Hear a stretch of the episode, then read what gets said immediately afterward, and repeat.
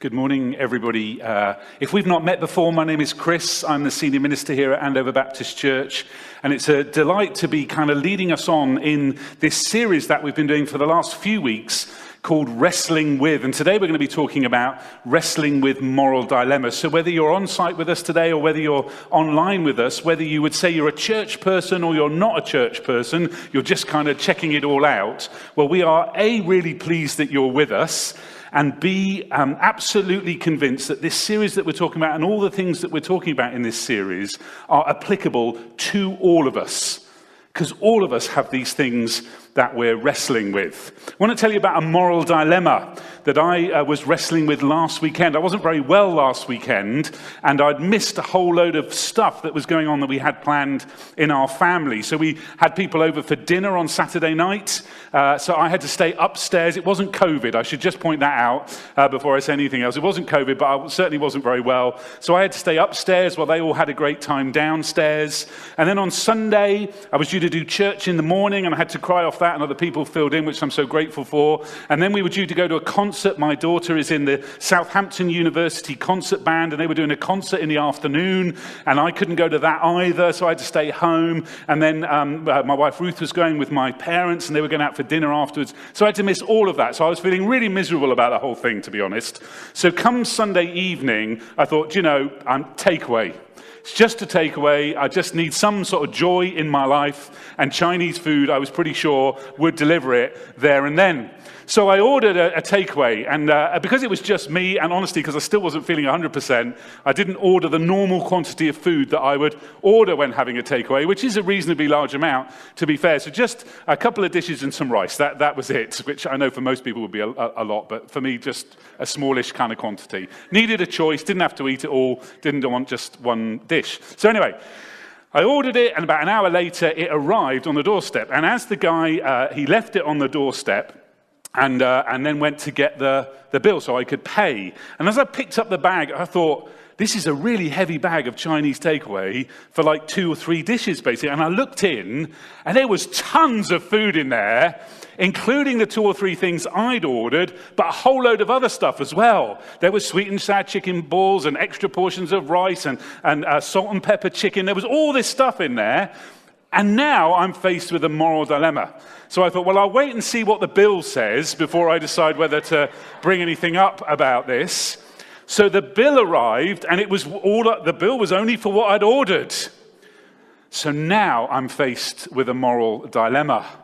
And because of this whole YouTube thing, by the way, these days, um, more people know me than I am comfortable with, to be honest. So I have to be extra cautious too because people know what I do for a living. So I'll leave it to you to decide what I did or didn't do. If you're online and you want to join in with the chat, and if you know me, you can suggest on there what you thought I may or may not have done. But there, you see, moral dilemma. And lots of us face those kinds of moral dilemmas. To be honest, that's a silly moral dilemma, isn't it? It's not a huge one, to be honest. But it's a kind of indicative of the sorts of moral dilemmas we might face. But others of us may face perhaps slightly more complex moral dilemmas than that. I'm sure all of you have faced these kind of things. Do I lie to my boss, even though it's only a little white lie, to cover my back? Do I bend the truth to make myself look better than I really am? Those kind of things that we face. But we also face, I think, much more complicated moral dilemmas that are all around us. I've just been watching the news for the last week or so, knowing what I was going to be speaking about today, just looking for some of those things that may face us as moral or ethical dilemmas or issues that are around in the news. And here are just some of them immigration, assisted dying, sexuality and trans rights, abortion, war, and so on and so on and so on, just from the news in the last few days. How do we wrestle with those issues, those potentially much more complicated and also highly sensitive issues? How do we come to our views on those issues? What do we allow to steer or guide or direct us when we're trying to determine what our moral compass will be? How do we change our views? if we need to change our views? How do we get different understandings of what different people believe? And even if we're not changing our views, how do we live alongside people who may have very different views to us? How do we wrestle with those who disagree with our view? And can we wrestle with those things in such a way that potentially actually brings us closer together, closer to one another, and closer to God too, rather than divide us? Because having to face moral dilemmas is not a choice. We're all going to face them. But choosing to divide over them, I think, is a choice. And this is the theme that we're coming back to over and over and over again in this series. This is the heart of this series. The difference, and this is the picture that we're using through this series, the difference between wrestling and boxing. You know, where uh, I always think about those, when I think about boxing, I always think about those movies that have those sweaty old boxing gyms in them, and you, some sort of scene is set uh, in the movie, perhaps something a little bit like this. I always think of those kinds of, of things. But, you know, in boxing, you're standing apart from people trying to land a blow.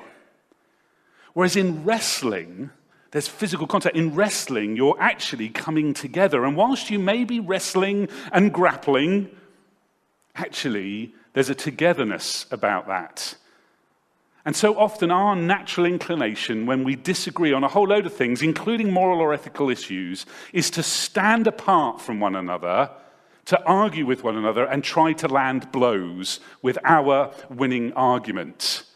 Or we do that actually with God sometimes. When we're wrestling with God, we talked about this in the first week of this series. When we're wrestling with God, oftentimes rather than uh, getting closer to God, we stand apart from God. We, we move God to arm's distance. And maybe this is something that you've done. You've put God at arm's distance and tried to land blows with your doubts or your fears or your anger or your questions about God.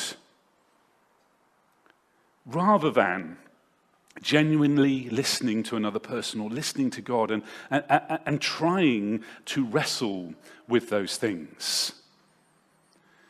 That's part of the reason why I think this series is so appropriate for all of us, whether we'd say we're brand new Christians or not followers of Jesus yet, or we've been followers of Jesus for a long time.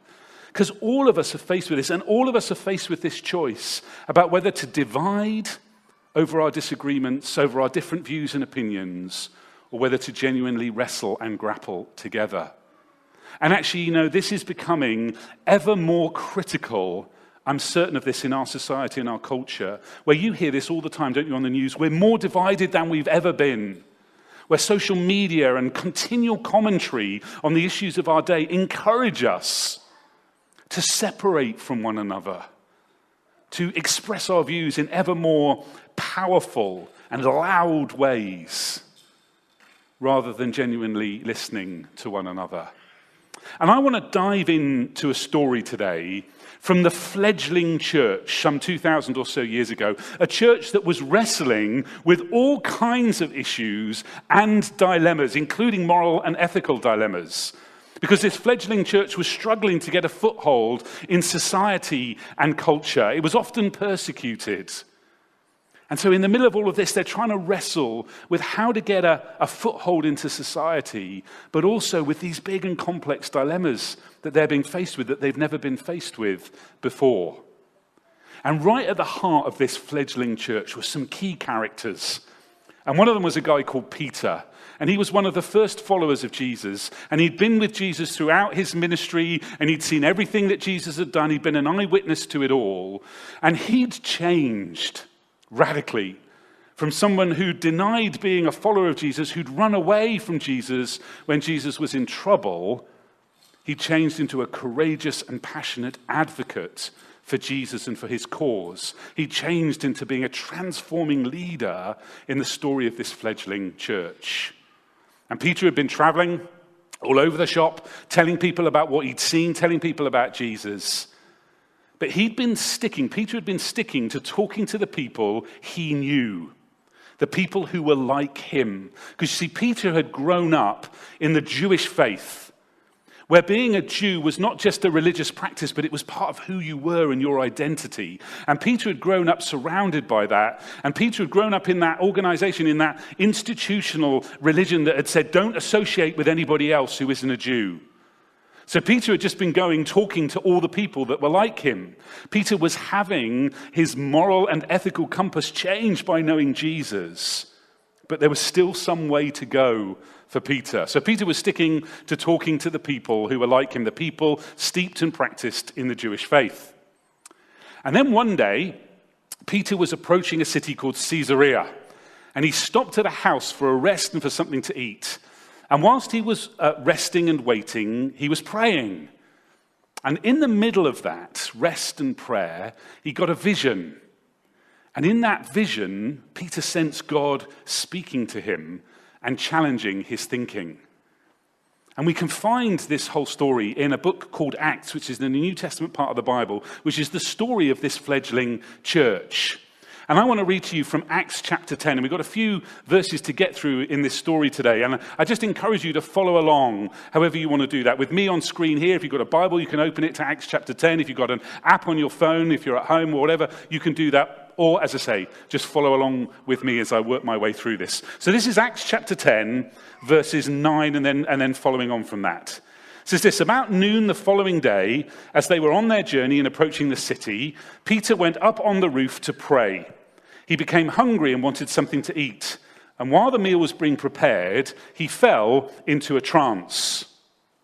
So Peter uh, has been uh, walking and, and thinking and praying, and he kind of has this vision. It says this He saw heaven opened and something like a large sheet being let down to earth by its four corners.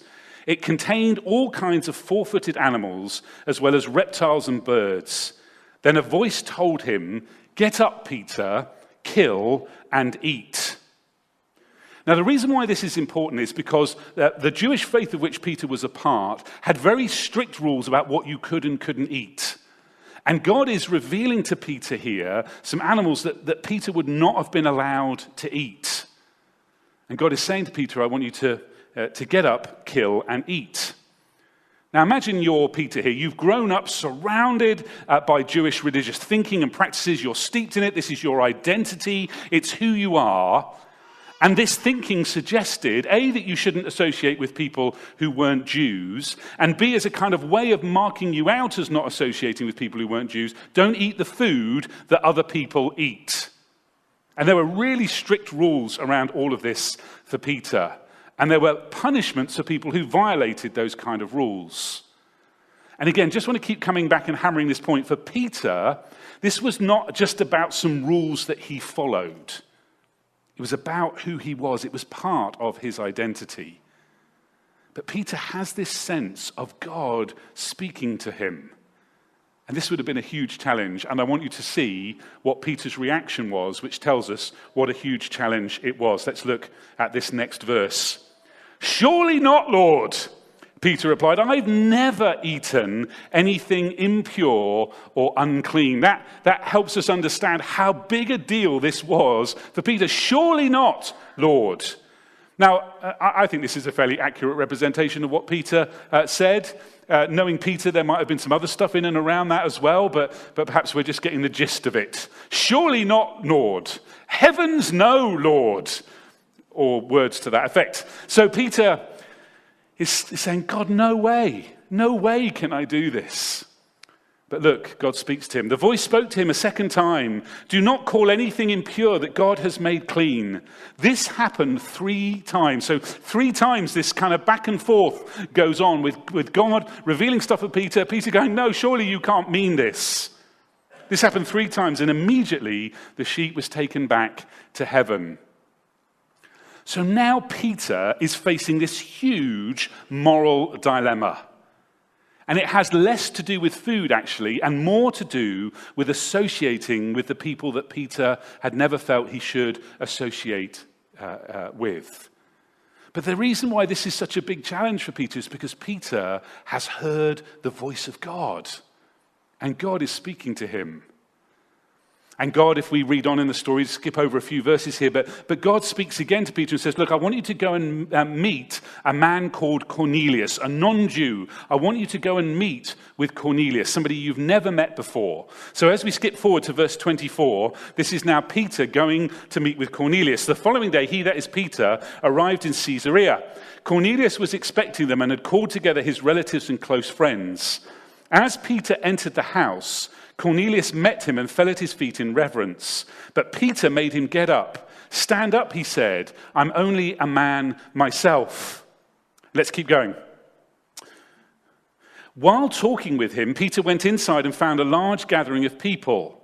I, every, every time I read Acts chapter 10, by the way, this bit always really, really strikes me. Because can you imagine walking into somebody's house and basically saying, you know, I'm not really allowed to be here, or uh, it's against the rules for me to associate with you? It's a little bit rude, I think, going into somebody's house. But anyway, he says this He said to them, You are well aware that it is against our law for a Jew to associate with or visit a Gentile. But hiya, lovely to see you. It's against the law to associate with or visit with a Gentile, Gentile and, and that was all the people who were in the room.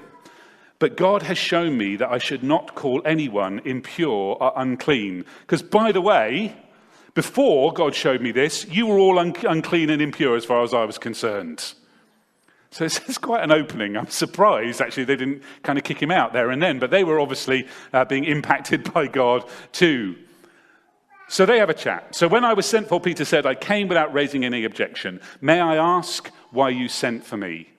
So he visits with Cornelius he recognizes, I think Peter recognizes, not, not only has God spoken to him, but God is saying, I want you to go and meet with a bunch of people and talk with them too.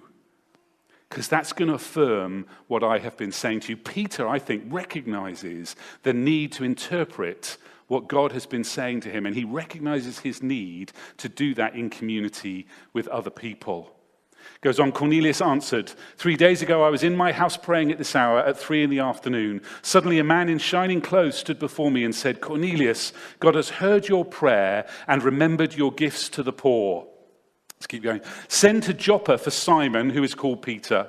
He is a guest in the home of Simon the tanner, who lives by the sea. So I sent for you immediately, and it was good of you to come. Now we are all here in the presence of God to listen to everything the Lord has commanded you to tell us. See, and here's the clincher for Peter. See, Peter is wrestling with this moral dilemma, and here's the clincher. Peter has heard God speak, but he goes to be with a bunch of other people, and they have heard God speak too. And God has ordained these circumstances so together they figure out what God has in mind for them. Peter needs other people to help him affirm what he said, sensed God saying to him in the midst of this dilemma. This is such a big deal that Peter needs other people to help him. Then Peter began to speak. I now realize how true it is that God does not show favoritism, but accepts from every nation the one who fears him and does what is right. So Peter has changed his thinking. He's been challenged. He's wrestled. He's met with other people. He's talked to them. He's sensed God speaking. And Peter has come to a conclusion about this moral and ethical dilemma that he was facing. And there's a whole nother talk here, by the way, of how massive this is in the history of the church. This was a massive moment because suddenly, this key leader, Peter, in the life of this new fledgling church, had been made aware by God and by others that God does not show favoritism, that Jesus is for everybody. And this was a pivotal moment, and the church spread now far and wide, not just to Jews, but to Gentiles, those who weren't Jews too. This was a pivotal moment as they realized together that Jesus was for everyone, that they were to take his message to everyone even the people that they had fought with, even the people that they'd avoided and that they tried to keep at arm's length. It was a huge change and a massive transformation. And I think this is a great example of how to wrestle with a moral dilemma. And I think there were some things that we can learn from Peter's experience here about how we can wrestle with the sorts of dilemmas that we face. Firstly, and number one, God can be the source of our help and our direction when we're trying to wrestle with things. God can speak to us about the situations we find ourselves in or the dilemmas that, or the ethical issues that we are faced with. And God can speak to us in all those ways that God can speak to us. That God speaks to us through His word to us in the Bible, through these accounts of others wrestling with similar things. God speaks to us. That's why it's so important that we engage with and wrestle with the Bible, with the accounts of what went on in the life of Jesus and in the history of the church and in the history of the Christian faith through those pictures and letters and poetry and historical narrative that we find in the Bible. God speaks to us. And God speaks to us in other ways as well. He speaks to us sometimes through visions and dreams and senses and pictures and images. And God can speak to us through one another as well. It's why it's so important that we listen to one another. Secondly, so God can be the source of our direction. Secondly, we need other people. We need other people to help us, to help us interpret what we believe God is saying and to help us interpret the Bible when we sense God saying something through it to us. Just like Peter did, we need other people uh, to help us. We need to other people to help us interpret God's voice. Interpreting God's voice in isolation is never a good idea because it's so easy for us to overlay our agendas over God's. And how many times have we seen that happening? We need other people to help us to help us determine what God is saying, to weigh and test things with. Thirdly, we need to respond with humility. You know, Peter, certainly prior to these kind of moments, Peter was not really remembered as a humble kind of guy. He was impetuous. He kind of jumped off the deep end. He, he, he uh, was often arrogant. He thought he knew best. He liked to tell Jesus what Jesus should be doing. Peter was not always the humblest of people. But I think this is really fascinating how humble Peter was in this situation. There was still a bit of the old Peter. That's what I think happens when he walks in to the room and says, You know, I'm not really supposed to be here with you folks, you unclean, the people I would have called unclean and impure. I think that's a little bit of the old Peter. But Peter is changing and transforming. And his humility in going and, and sitting with other people and listening and weighing and testing and hearing other people's stories, confirming what he sensed God has been saying to him. This is a change and a transformation in Peter. He had learned and he was learning. We need to realize that we need humility. We need to realize that sometimes we might be wrong that sometimes maybe our views do need to be changed or challenged. We do need to listen to other voices and other opinions. Or it may be absolutely right that we hold firmly to a view or to an opinion when it comes to a moral or ethical issue, but that we can do that humbly, accepting that other people might disagree with us, and that actually we don't have to fall out, to hold our opinions humbly. And finally, we need to listen to other people's stories. We need to hear other people, even those we disagree with. We need to value and love people. You know, just like Peter went and listened to other people's stories, so we need to do the same. We need to realize that God does not show favoritism. This is what Peter was learning here. God does not show favoritism to a particular group. He loves us all. And he longs for us to respond in that way, the way that God's love is for everybody, so we should respond accordingly. I think this is how we wrestle and not fight. I think this is how we grapple and not box. I think this is how we come together and not divide. We look to God, we look to other people to help us, we react and respond humbly, and we listen really well.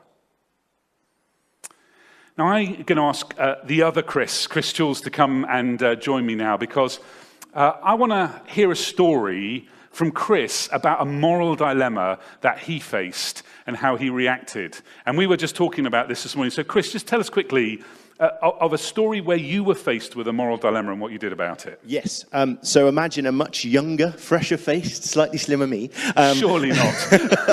so I'd just come out of university training uh, to build websites basically and make videos and all that sort of thing. Um, and I joined uh, a web agency uh, in Reading. And um, and it was great. It was so exciting. It was like my first job doing the thing that I wanted to do. And I was so excited. Um, and I was like, wow, God, this is amazing. Uh, thank you so much for this job. Um, and then, um, you know, it was, a, it was, a, few months into the job and, um, our, our, bosses. It was a very, uh, very relaxed environment. It's great. I absolutely loved it. And a few months into the job, the bosses were chatting uh, in, in, the room because we were all in the same room at this point and um, in the office. And they said, look, guys, we've had this really exciting opportunity. We've got, you know, this client, this potential client that's going to earn us millions. This is a massive, massive deal for the company.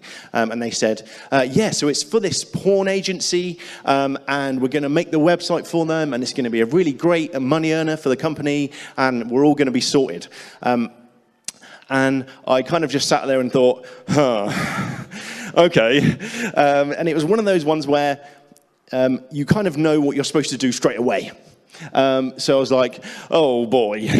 Um, and they were all so excited about it. It's going to be a great thing. And I was just sat there thinking, oh, am I going to am I going to say something? So um, I was like, Lord, help me, help me, help me, help me. Um, so then I, I, prayed a whole bunch, um, asked my family to and my Connect group to pray. And I said, look, I've got to write an email talking to my bosses about how if they're going to do this thing, then I can't work for them anymore because I don't believe that pornography is the right thing for anybody ever.